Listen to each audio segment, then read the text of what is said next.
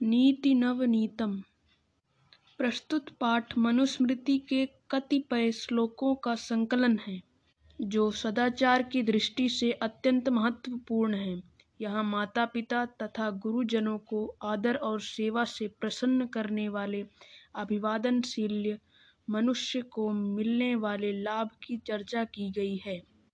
इससे अतिरिक्त सुख दुख में समान रहना अंतरात्मा को आनंदित करने वाले कार्य करना तथा इसके विपरीत कार्यों को त्यागना, सम्यक विचारोपरांत तथा सत्य मार्ग का अनुसरण करते हुए कार्य करना आदि शिष्टाचारों का उल्लेख भी किया गया है।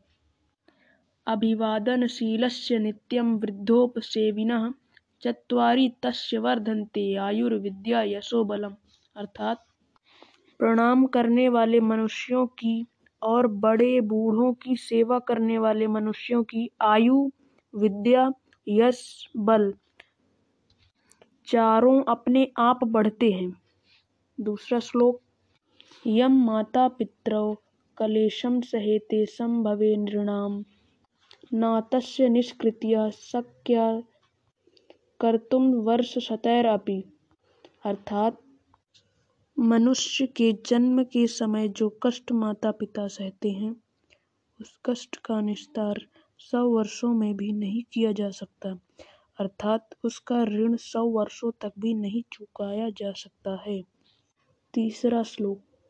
तयो निर्तयम प्रियम कुर्यादाश्चर्यस्य च सर्वदा।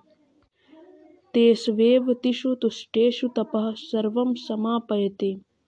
अर्थात हमेशा उन दोनों का माता पिता का और गुरु का सदा प्रिय, यानी भला करना चाहिए।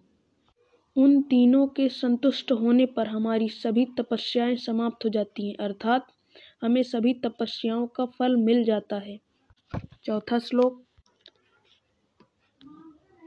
सर्वम पर वसम दुखम सर्वम आत्मवसम सुखम एत विद्यात समासेन लक्षणम सुख दुख योह अर्थात, सब कुछ दूसरों के वश में होना दुख है, सब कुछ अपने वश में होना सुख है।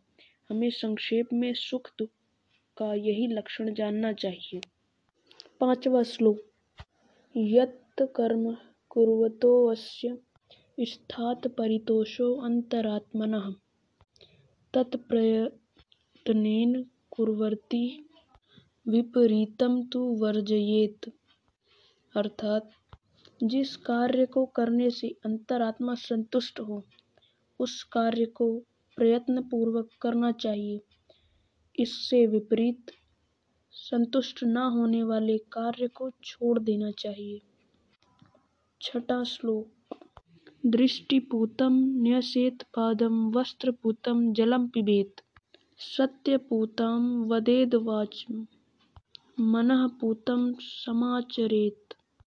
अर्थात, दृष्टि से पवित्र, अच्छी तरह देखकर पैर रखना चाहिए, वस्त्र से पवित्र छान कर जल पीना चाहिए, सत्य से पवित्र सत्य वाणी बोलनी चाहिए, मन से पवित्र उत्तम आचरण करना चाहिए। धन्यवाद।